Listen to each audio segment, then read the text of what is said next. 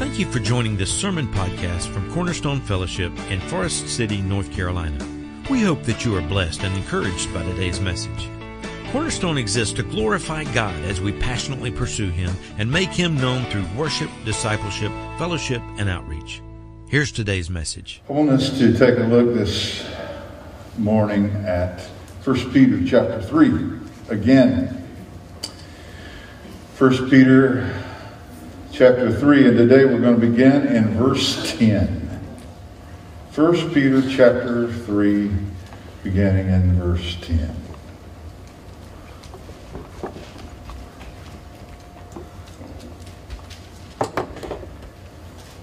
Peter is going to open with a quote from Psalm 34. The psalmist David said so many, many, many years before First Peter was written. For the one who desires life, to love and to see good days, must keep his tongue from evil and his lips from speaking deceit. He must turn away from evil and do good. He must seek peace and pursue it. That's your word, Mike. Uh, in the Greek, we translate the word Mike was talking about to pursue as a word that it's a hunter's term. You, you go after the prey. Uh, it's like finding out somebody's after you looking for you. You hear them behind you. They're getting closer. And in the case of Psalm 23, it's God, and He's coming to bless you. That's a wonderful feeling to have. But He says, Pursue peace, for the eyes of the Lord are toward the righteous, and His ears attend to their prayer, but the face of the Lord is against those who do evil. Who is there, Peter then speaks, to harm you if you prove zealous for what is good? But even if you should suffer for the sake of righteousness, you are blessed. And do not fear their intimidation, and do not be troubled, but sanctify Christ as Lord in your hearts. Always be ready to make a defense to everyone who asks you to give an account of the hope that is in you, yet with gentleness and reverence or fear. And keep a good conscience, so that in the thing in which you are slandered, those who revile your good behavior in Christ will be put to shame. For it is better if God should will it so that you suffer for doing what is right rather than for doing what is wrong. For Christ also died for sins once for all, the just for the unjust, so that he might bring us to God, having been put to death in the flesh, but made alive in the spirit. Sometimes we hear the question, how in the world could anyone look at that and not believe in God? How could anyone see that and not understand that that didn't just happen. That would have been impossible. There has to be a supernatural being behind that. Now, our problem is usually we are looking at some landscape. We're looking usually at something in nature. And, and usually when I see it on Facebook, uh, uh, Dr. Mooring and Miss Donna are hanging off the side of it, waving at us. But it's some beautiful structure, perhaps. Uh, uh, the way uh, the river has taken years to cut into a stone, or some landscape, or, or something that is just absolutely beyond uh, explanation. And, and we know that it didn't just happen. And we will repeat that word, that, that phrase. How could anybody look at that and not understand that there is a God. Yet we as human beings are the pinnacle of creation. We, are far more important to God than even these beautiful landscapes, and God is willing to come into our lives if we put our faith and trust in Him and make Himself active in our life, not just uh, something He created years ago, but He can be active in our life from day to day. And, and I, I tell you, and I'm as guilty as anyone in here, people should look at our lives more often than they do and say, wow, how could anyone see that? And not realize, wow, there is a creator. Man, that guy forgave people to, that, that he, he owed them nothing. They were so mean to him, but yet he was he turned a kind cheek back to them. Uh, to, for them to frail at him again. He glorified God in that, and he had every reason to retaliate. Or, or she could have been so angry she could have left church, but no, she didn't. It was, it was she, she, she was willing to look beyond all of that, and, and she tried to find out why that person was so belligerent because she knew that individual must be hurting deep inside, and she didn't take it personal. She was more concerned about what was going on inside that person than she was concerned about what was going on in between her and that person? What if people looked at those things more often? What if they saw them? I wish they did in my life more. Sometimes I'm way too typical. I do exactly what is expected. I, I get angry. I, I, I want to be defensive or, or whatever. I want to stand my ground. I want to make sure you know I'm right and you're wrong and all of that. Uh, but when we do the supernatural, when God does the supernatural through us, loves the unlovable, uh, unlovable, forgives the unforgivable, and, and when He does things like that, the world should be able to look at us and say, wow, there is no way that can happen without God. That didn't come naturally. That is not something that just happened. How could anybody look at that and not realize that, wow, there really is a God.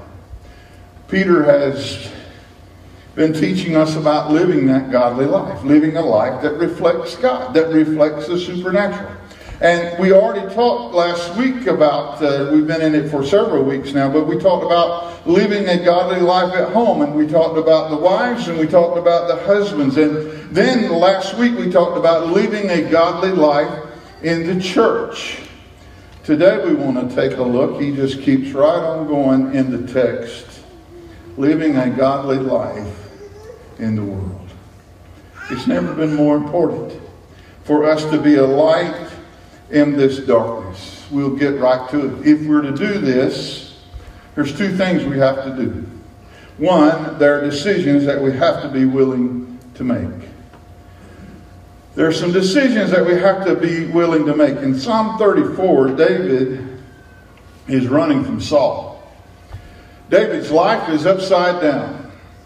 And though David did a lot of things to cause himself problems in his life, he was the number one enemy in his life. I can tell you he was more trouble to himself than ever Goliath could have been, or Saul, or anyone else. And that's usually the testimony for most of us, is it not? We usually are the biggest enemy that we will ever face. We do more to hurt ourselves than anybody else could do if they stayed awake 24 7. But this time, David is being pursued and he is an innocent man. God has anointed him to be king, but Saul is trying to kill him, and Saul has turned into just this depraved maniac, and he is bent on taking David's life, and, and it's a terrible situation for David. And David is fleeing when he writes these words. He's running for his life. And he winds up at Elimelech's house. And then when he gets there, somebody recognizes him and he has to flee. As a matter of fact, the only way he gets out of there is he acts like he's a crazy person. Uh, he begins to just run around and act like he's lost his mind. That would be uh, easy for a lot of us and a, and a good defense if you ever need it. Just, just pull it off. You can do it. But he tried to act like he'd lost his mind. It's the only way he could get out of there. They would recognize him. He didn't know who his enemies were. He didn't know who his friends were. Life was totally chaotic. He was probably beginning to wonder, well, where is God? Why don't you do something, Lord? Because you have promised to preserve me, and you did with the lion and the bear and the giant. But man, I am running for my life. My own son is trying to overthrow me, and that, of course, happened later. He went through a lot. But I want to tell you what he tells us. He says, when life gets tough, he says there's three decisions you have to make. One, he says, make sure you speak. Whatever anybody else says doesn't matter. make sure you speak what is pure. Verse 10 For the one who desires life, to love and to see good days, he has to keep his tongue from evil. People can say mean things about you, they can just rip into you big time, but he says, You keep your tongue from evil, and he has to keep his lips from speaking deceit. He is basically saying, Hey, even in the toughest times, there is a way that life works, and there is a way that life doesn't work. And there are things you can do in your life that will help life to work. And he said, if you want to see good days, if you want to be blessed, he said, there's some things that you can do to help bring that about. But he said, if you want to make bad decisions, then there are bad consequences. Bad ideas have bad consequences. And, and we see that in our world, but we, we'll see it in our life. We reap what we sow. That is not just some empty threat, that is a certainty of life. We reap what we sow. He says, first of all, you have to keep your tongue from evil. See, we control our own tongue. There's a lot of human volition here. There's a lot of things that we can do as human beings. And that's not to attack God's sovereignty in any way, but I, I, I have to keep my tongue.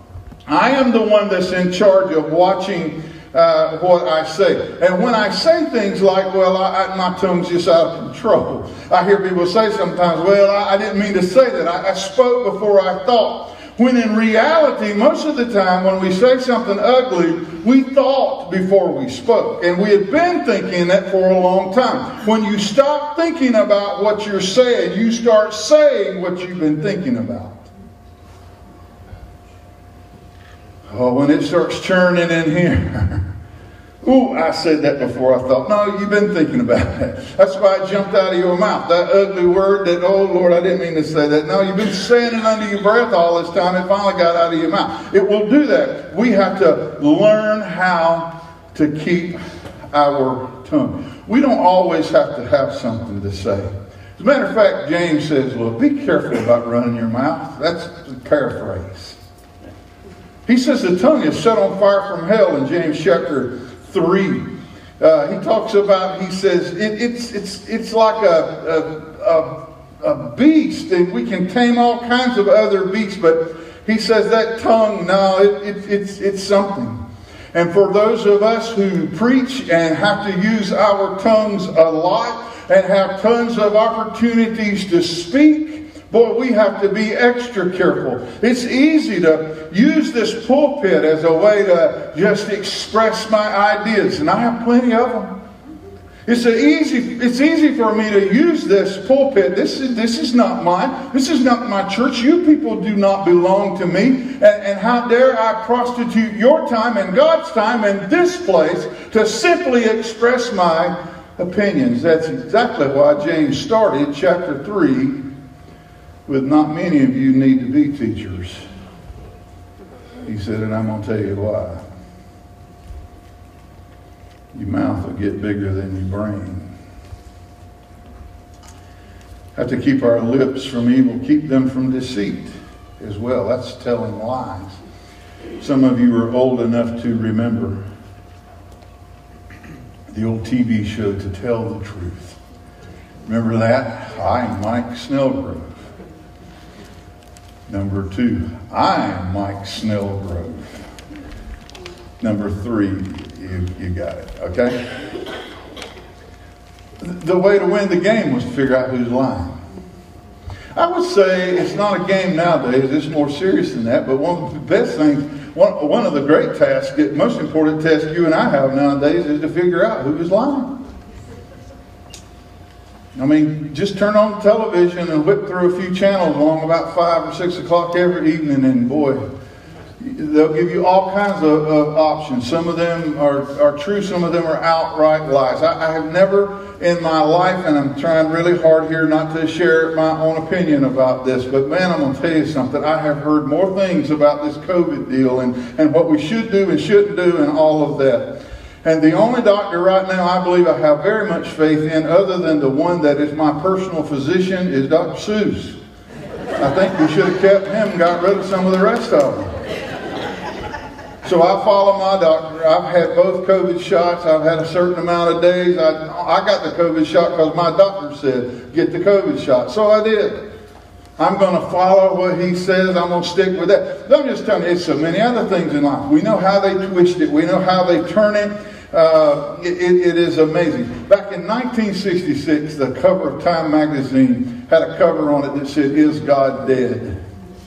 51 years later, in 2017, they had a cover. 2017, Is Truth Dead?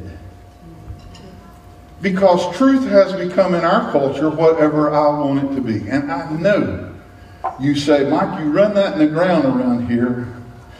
Well, stick around. I'm just getting started. But truth is subjective. That means you have yours, I have mine. Man, I see people that ought to know better, people that that attend church on Sunday and they brag on social media about, I have finally discovered my truth. What are you, out of your mind? You don't have your truth. The minute it becomes personalized, it's no longer truth. You can't have yours and I can't have mine. It is either true or it's not. And truth is that which corresponds to reality. And if it doesn't correspond with reality, it is not true. Keep our tongues from deceit. So he says, first of all, decide to speak what is pure. Secondly, decide to stand where it's proper. In verse 11, he said he must turn away from evil and do good. This is not legalism. But he has simply said it takes more than just a passive stance by believers. Sometimes we, we act like, well, I'm a Christian because of all the things I don't do. I don't do this and I don't do that. And and and and and uh, the old mantra from South Carolina was, "I don't smoke, drink, or chew, or date girls that do." And it was hard down there to find a girl that didn't.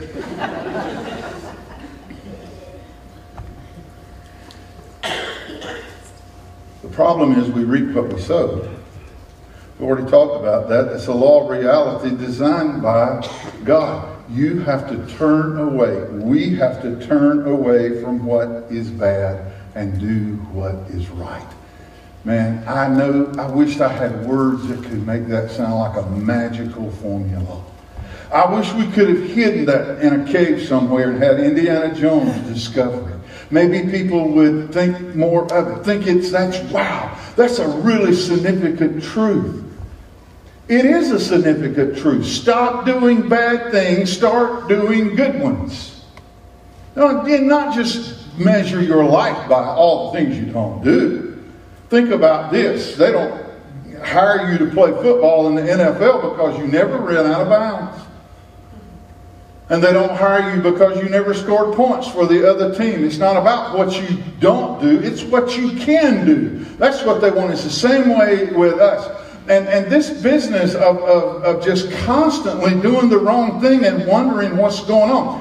Have you ever known anybody that it's almost like, it's, it's almost like, I, I, I'm trying to illustrate it some way.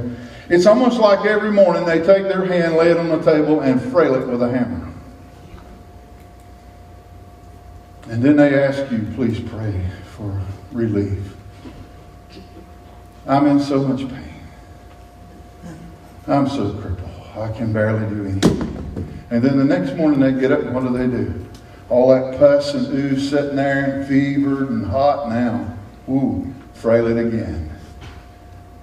And then this old man, my life is such a mess. Well, stop hitting your hand with the hammer. How's that? Stop doing things that destroys your life. Have you not lost enough jobs by now? You really think that you won't ruin this marriage too? Until God transforms your life and, and changes what you are doing and you stop doing the bad things and start doing the right things, your life will always be a mess. Always be a mess. Make sure that we speak what is proper. Stand uh, uh, or, or speak what is pure Stand where it's proper, seek what is peaceful. Verse 11. I'll just tell you, I've been kind of jumping around up here, you probably noticed. I have this thing on my computer that, because I don't type anymore, not very well, I speak and it just writes. For some reason, I keep forgetting to turn that off. and everything I said to you about Cassie, it printed it in my notes. And I keep coming to places, don't be like Cassie. I, I don't be like what, and, and I'm like, oh, where did that come from? And then I can't find my place. So yeah, bear with me. Thirdly, we have to seek what is peaceful. That's the third decision we have to make. Verse 11, he says, he must seek and pursue it. Seek what is peaceful. People around you might want to fight. You, you look for what is peaceful. It's not always possible, but as much as it is within you, Paul says, have peace with everyone. It, it, sometimes it's not possible, but, but we need to seek. And we said already that uh, this word in the Greek is a word that it is a hunter's term. Sometimes I'll mention to somebody about hunting a particular piece of land and I've had people tell me these interesting things before, but they'll say, Well, I've, I've lived over that way. I've never seen any deer. Well, you've never hunted deer. It'd be like you ride by Lake Norman today and go, I didn't see any fish. Well, they're there. But you got to fish. And there's deer, but you got to hunt them. You can't just wait on it to work out. They don't just come get in a truck and go, yeah, owe a lot of money. IRS is asking me if you like to shoot me, go ahead. It's not how it works. And I don't claim to be an expert on it. But I will tell you this you have to seek it. It doesn't just happen. And that verse in Proverbs 15 1 a gentle answer can turn away wrath, but a harsh word stirs up anger. I've seen it more than one time. And I've not always had the ability to do it because I didn't always trust in God. Sometimes I trusted in myself and, and I wound up in a shouting match or a fight with somebody or whatever. But I can tell you when somebody just really gets on your in your face and gets on your nerves, I am amazed, and I bet you have been too if you've lived very long at all at how if you look at that person and say, hey, hey, hey, I'm, I am so sorry. You're right. You were in line first. I didn't know you were in line, but that's my fault. I, I'm, I'm so sorry. Not always. But sometimes you just kind of see this look start coming over their face. And it's almost like they would have been way more comfortable if you'd wanted to fight because now they don't know what to do. They done jumped all over you, threw your groceries off of the counter. Told you they'd beat you to death you did it again and all that, and you're looking at them going, no, I, look, no, no, no, no, I'm sorry, really. I didn't mean to cut you off back there, and I, I man, please forgive me. I, I had so much on my mind, I wasn't paying attention, whatever. You don't need to lie to them, but sometimes we do things, we make mistakes, it bothers other people. And I'm not saying it will always work. Sometimes people are going to be idiots no matter what you do. I understand that. But more often than you realize, I'll bet you, if you look at a person and say, you know, you're right, I made a mistake, I'm sorry. And even if you didn't make a mistake, Sometimes you can look at another individual and just say to them, hey, man, yeah, I, I, I know I got all that. Come here and talk to me a minute. Maybe it's somebody you know and they're acting all out of sorts. But if you pull them into a room in the hallway at church and just say, hey, man, what's going on? This is not like you. You seem really upset, brother. You, you, you, it's, there's something I, I, don't know about. I don't have to know about. It's something I can pray for you in. I, have never. I, you seem really wired up today, man. More than one time, I've seen grown men go from cursing to tears in their eyes and weep, just waiting on somebody to burst that that boil inside of them that just has festered and is so fevered and has caused him so much pain, and nobody's cared to ask. And yet, when they clobbered you, you came back with grace. You have to seek that. It won't come natural. Secondly, there are decisions we have to make. Secondly, and last of all, there is a defense that we have to be able to give. If we're going to be godly this way, if we're going to shine in this darkness, there is a defense that we have to be able to give. We're going to look at verse 15. He starts out saying, But sanctify Christ as Lord in your hearts. In other words, set Christ aside as Lord in your heart. He doesn't just need to be somebody you admire, a historical figure. That won't do it. If he's not the Christ, then Christ is a Greek word, Christos, for Messiah, which is a Hebrew word which means anointed one. If he's not the Christ, if he's not the anointed one in your heart, if he's not the one who died to save you from your sinfulness, if he is not your Savior, if you have not already given Him that position, not just in your mind intellectually, but in your heart, then you won't need a defense for anything because you have nothing to defend. I read about an interview one time. Christopher Hitchens was a famous atheist. He did an interview with a lady that was, oh, she was a Christian, but boy, she couldn't wait to tell him in the interview she wasn't just your typical Christian. She says this to him about his book. She says, Mr. Hitchens, the religion you cite in your book is generally the fundamentalist faith of various kinds. I am a liberal Christian. And I don't take the stories from Scripture literally. I don't believe in the doctrine of atonement that Jesus died for our sins, for example. Do you make a distinction, Mr. Hitchens, between fundamentalist faith and liberal religion? I want to read you his response. Once in a while, even an atheist gets it right. He looked at her and he says, I would say that if you don't believe that Jesus of Nazareth was the Christ and Messiah, and that he rose again from the dead, and by his sacrifice our sins are forgiven, you really not are in any meaningful way a Christian. Man,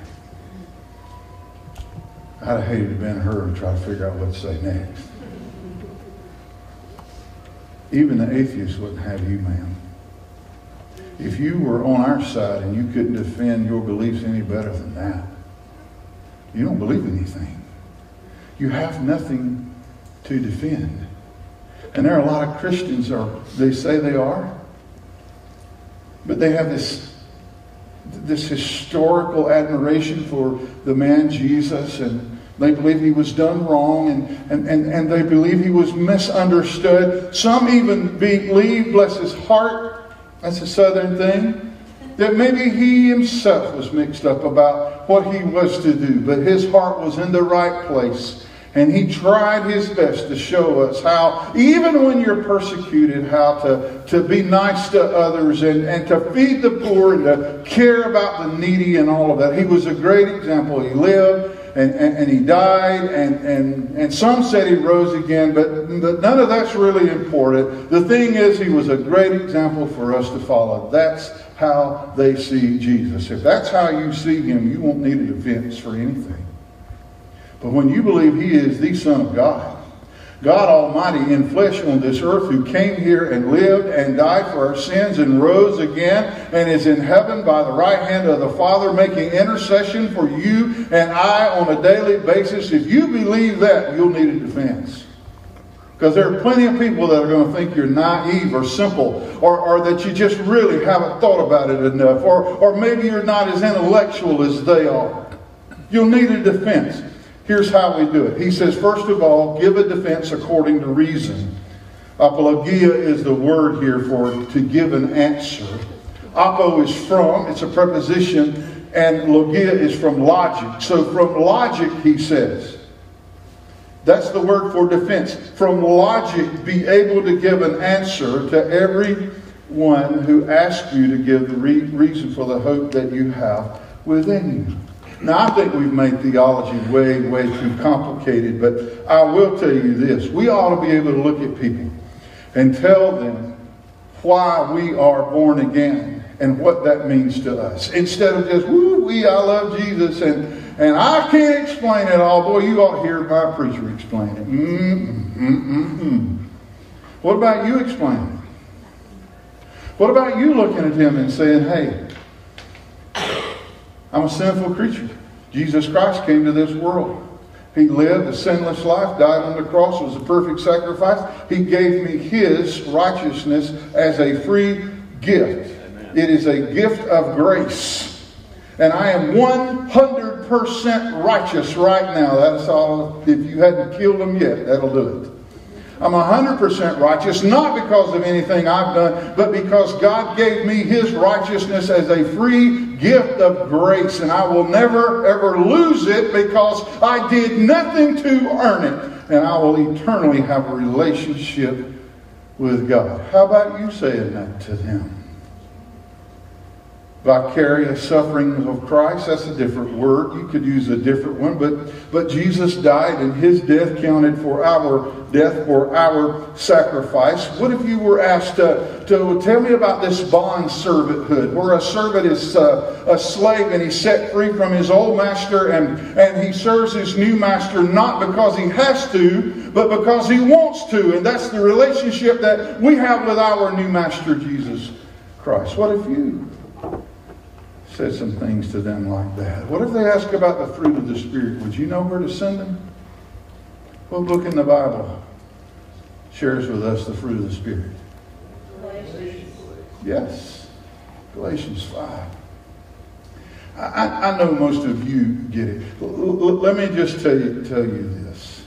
If you're sitting there going, well, I, you know, I, I, don't, I don't claim to know much. I know what counts, though. Well, you do. You know what matters to you, but Peter didn't say, hey, just hang on to what matters to you. And when people ask you hard questions and you can't answer them, just bust out into a shouting match. Woo, glory to God. just dance all around food line, throwing sacks of bread, and they'll finally just leave. That's all you got to do. Amen. That's not what he said. No, he said from logic. Be able to give a defense for the hope that is in you. I, am going to tell you, if you come to Cornerstone Fellowship, or could come, and maybe you don't, but we're inviting you now, you're going to have a hard time making excuses because we will teach you these things. Man, the men and I are going through the book of Jude right now. We're into all kinds of stuff. We are so in over our heads, and, and we're having a great time doing it, but you can come to that class, excuse me, on Wednesday night. And you can ask any question you want. If you come Wednesday night and you've never been there one time in your life and you raise your hand and say, Pastor Mike, I have a question and, and I've never been here and it has nothing to do with the book of Jude, but there's something I need to know. I promise you we'll give you all the time it takes. Because we are called to make disciples. And that's what we want to do. We have women's classes, we have youth classes, we have children's classes, we have all kinds of things. But we will teach you. And you will notice when we preach the word, we preach the word. We don't preach about the word. We don't do like Spurgeon said young pastors used to do. He said they would read a verse and use it like a diving board, and they would spring off of that thing and they would leave it and never return to it. No, we read the verse and then we get into verse. We preach, our points all come from the verses. And that's not bragging about me or anybody around here, but that's that's that's preaching the word, and that's what we do here. Be willing and ready, prepared to give a defense. Secondly, do it with reason. Secondly, do it with confidence. Verse 15, he says, Give a defense for that hope, that hope that is within you. Elpis is the word. It doesn't matter in the Greek how to say it, but it does matter what it means hope for the Christian is not like hope as in maybe things will work out. No. hope for the Christian in the New Testament is a word of assurance. That's I, I already know it's going to work out. I, that's that's what gets me up every day. I, I know that no matter what happens, it's going to work out. One of these days, I will be in glory with my heavenly Father, and until then, He's going to be with me, and and, and it's it's going to work out. It's not like I hope I win the lottery, or I hope I strike it rich, or I hope that that girl will date me or whatever you might be hoping for. Uh, whatever that is, it's not about any of that. It, that's, a, that's a worldly kind of hope. But the hope that is talked about in the New Testament is a blessed hope. It's a hope that we have in Jesus Christ. And it's when everything else is falling apart, we know that that relationship is always going to be there.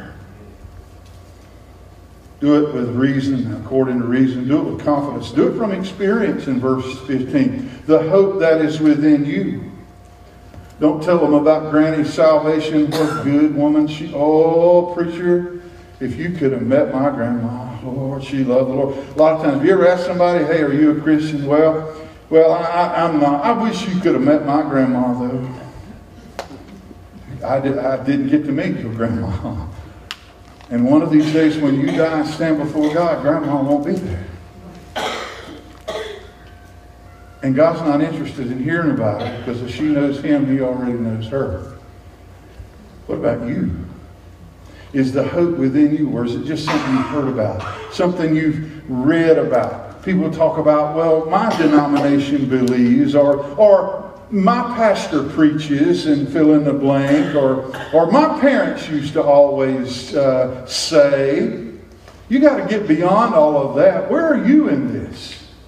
Do you have hope in Jesus Christ? Is He your personal Lord and Savior? Yeah, Nellie D. Snellgrove was my grandmother and a godly, godly woman, but I can tell you, her experience with God will never suffice for me having one. I had my own experience with God, and I've got my own faith and trust in God. And I know what she's talking about now because I too have experienced that hope that she had, that hope that is within me. Man. According to reason, with confidence from experience, do it through gentleness, he says in verse 15. I think we have to stand for the truth. We have to stand against what's wrong, and we have to stand up for what is right. But just yelling at people about how wrong they are is probably never going to make them want to change. I'm afraid I grew up in a church where we had a lot more heat than light coming from the pulpit. It was fiery. And I'm not downplaying that. People need to know. Dr. Vance Havner, I'm reading some of his books uh, right now. I just, uh, I love his writing. And um, if you don't know him, look him up. Boy, what a man of God he was. But he was talking about in our churches nowadays. He said, We worry more about why Lazarus was poor and had to eat the crumbs that fell from the rich man's table. We worry more about him in the church nowadays than we worry about why the rich man went to hell. Well, somebody should have done something for Lazarus. Lazarus is okay. Did you not read the rest of the chapter in Luke 16? Lazarus is doing fine rich man wasn't doing so well, was he? That's where our mindset is nowadays. That's where our mindset is nowadays. And people nowadays, I, I know, I hear it, you do too, boy, church, hey, all about preaching about doing what is right. They ought to get out there and help some poor people. Next Saturday, what time is it, Terry? 8 o'clock, we have firewood. Where is he? Work day. We have work day next Saturday. You're welcome to come. Wednesday, they'll be passing out food boxes. Is that right, Mike? Passing out food boxes. Get in touch with Mike Dees. See, you can quit harping and carping about all of that, and you can say, doggone, that church is doing something. I've just been sitting around on my backside, grumbling and griping about something I should have kept my mouth shut about. See what happens when my tongue gets loose? That probably didn't help anybody. It felt good. Just telling people how wrong they are is probably not going to help them. They need Jesus. They need Jesus. You know, we're coming to the end of this this morning, but I told the men Wednesday night, I said, uh, Derek Chauvin, or whatever his name was, the policeman, he was held accountable for taking a man's life.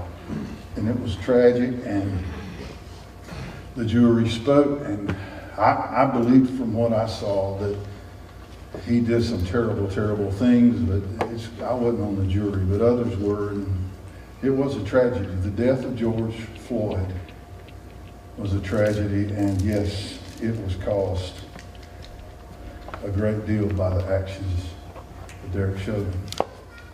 But I asked the men Wednesday night, I said, what about the tragedy not of George Floyd's death? What about the tragedy of his life? That was a tragedy too. It's almost like people are wanting their little boys to grow up and be like George Floyd now. Really? Are you kidding me? He was in and out of jail. His life was a tragedy. His life was devastated with sin and selfishness. He robbed people. He was in trouble the day he got arrested and, and all of that. I'm not saying any, I'm not trying to justify any of that. What I'm saying to you is it's so easy for us to look at certain things and, and say, man, that's terrible. That is awful. Look, we ought to get in on it a little sooner and, and start looking at people's lives and say, well, what was he doing there to start with? How does that happen? And, and, and, and how in the world did all of that come about? And, and sometimes we look at, at people that, you know, I hear people say, well, that, my, my cousin, my son, maybe even my daughter, my whatever, uh, they, they, they were there and it was, they got killed and it was terrible and that is terrible. I couldn't imagine it, but, but it was a drug deal. It went bad. There were things going bad before the drug deal, friend. We act like that whatever happened at the very end is all that happened. We forget about what happened before that. People need a Savior. People are sinful creatures and we need to be born again. And, and it's not me preaching from some high horse, I'm telling you. Except for the grace of God, I would not even be here right now. I was wild and I was out in the world. I had a two year spell there where nobody could tell me anything. Oh, and something had to happen. People would have thought, oh, what a tragedy. If that one night I remember really well, the guy had to hit me when he shot. The tragedy was my life to start with. I was already a mess. I needed Jesus. People need that. We can do it with gentleness and love. Do it with fear. In verse 15, he said, offer this with, we, we translate it respect phobos as a word. It really is a word for fear. We are dealing with eternal matters. We're dealing with heaven and hell. We're dealing with where a person's going to spend eternity. Uh, when you offer a defense for the hope that is within you, do it with fear. Say, hey, man, I, I, could have been lost and, and, and undone, and we could, could have not had any hope had it not been for Jesus Christ. Have a sense of seriousness about you when you share this with people. Do it with fear. Do it by example. In verse 16, he talks about they will see your good behavior in Christ, and when they do, it'll undermine some of the horrible things maybe they have said about you. Also, do it through suffering. Verse 17, he said, Yeah, sometimes you will suffer when you offer this defense. When you live for Jesus, it is a part of this life. Last of all, do it out of gratitude. Verse 18, Christ died for our sins, the righteous for the unrighteous. Man, we were all unrighteous. None of us were worse or better than anyone else. When you break the law of God, you break the whole law according to the book of James. We illustrated it around here by these big old nice windows we have. These windows are one pane of glass, not little panes of glass. It's not like you could walk over here and break one out and leave the rest of them intact. So sometimes when we look at God's law, we forget that no, James said if you break one law, you've broken the whole thing. You've broken the whole thing. So it's easy for us to get on our little high horse sometimes, folks, and say, well, well, I don't see how anybody could do and whatever. Now, I, I'm with you on some of those things. I don't know how people could do certain things. But before I get too carried away with all the things I've not done, I have to remember something. I'm a lawbreaker. I'm guilty. And that means I'm guilty of breaking the whole law. I can't look at somebody else and say, boy, I was lost, but they're really lost. You're not any more really lost than you are really saved. It's like being really pregnant. You either are or you're not. We're just lost. The righteous died for the unrighteous. And we don't deserve it. But he gave us his life so we could have life with him. Because we're sinners. Amen. Hallelujah. We can shine in this darkness. We're going to have to make some decisions, first of all, about our tongue, about some of our behavior, and whether every time somebody wants to fight, we jump in there. You're going to have plenty of opportunities. Plenty of opportunities. This is one of the most aggressive times I've ever seen in my life. I don't know when it'll happen. I don't doubt that if the Lord allows me to live a normal length of time in life, I, I may still be pastoring here when they try to beat the front door off this place one Sunday morning. I can tell you it's coming. I'd guess, first of all, we'll probably get dumped from Facebook. There are things that we say, not intentionally trying to cause a stir, but when you preach the truth, I'd say we probably need to try to figure out a different way to make our sermons public. Somebody's going to tell on us. It's coming, friend. And it's coming with vengeance. We can shine in this darkness of it, make some right decisions, and then be willing and ready and prepared to give a defense. Why do you believe what you believe? How is it you forgive people that don't forgive you? How is it that you love the unlovable? They're not going to be impressed with your theology. They're not going to be impressed with all the fancy things you know about eschatology. They're not going to be impressed by all of those uh, cool people you hang out with at your fancy church. No. Give a defense for that hope that they see in your work, in your home, everywhere else. Let's pray together. Our Father, we come to you and we thank you for loving us and dying for us, God. The righteous for the unrighteous. Oh, Lord, we don't deserve it. I pray right now, Lord, right now, that if there is anybody here that maybe till this morning they didn't understand that. Maybe they came in the door today with a tremendous amount of respect and regard for you as a historical figure, as one who loved others, as an example, a tremendous teacher whose teachings are on par with, with Gandhi or Confucius or other religious figures. God, if that's all they know about you, I pray, God, that this morning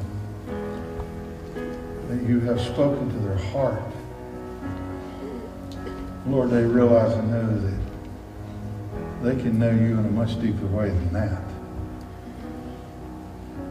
that you need to be sanctified, set apart in your heart as Christ. Lord, I pray you'd help us with that.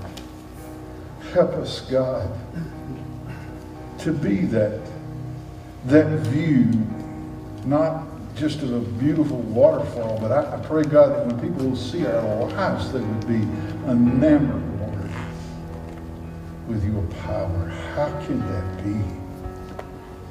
How can that man love those who did him so poorly? Or, or how can that woman care so deeply and pray so long for a man who treated her so badly?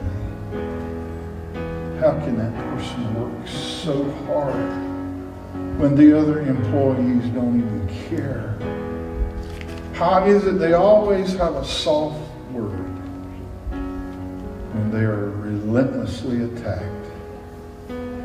I pray, God, that something besides waterfalls and mountains would start getting people's attention.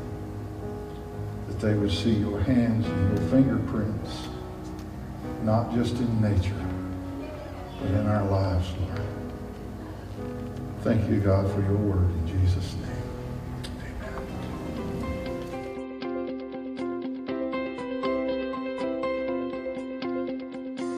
Thank you for joining us today.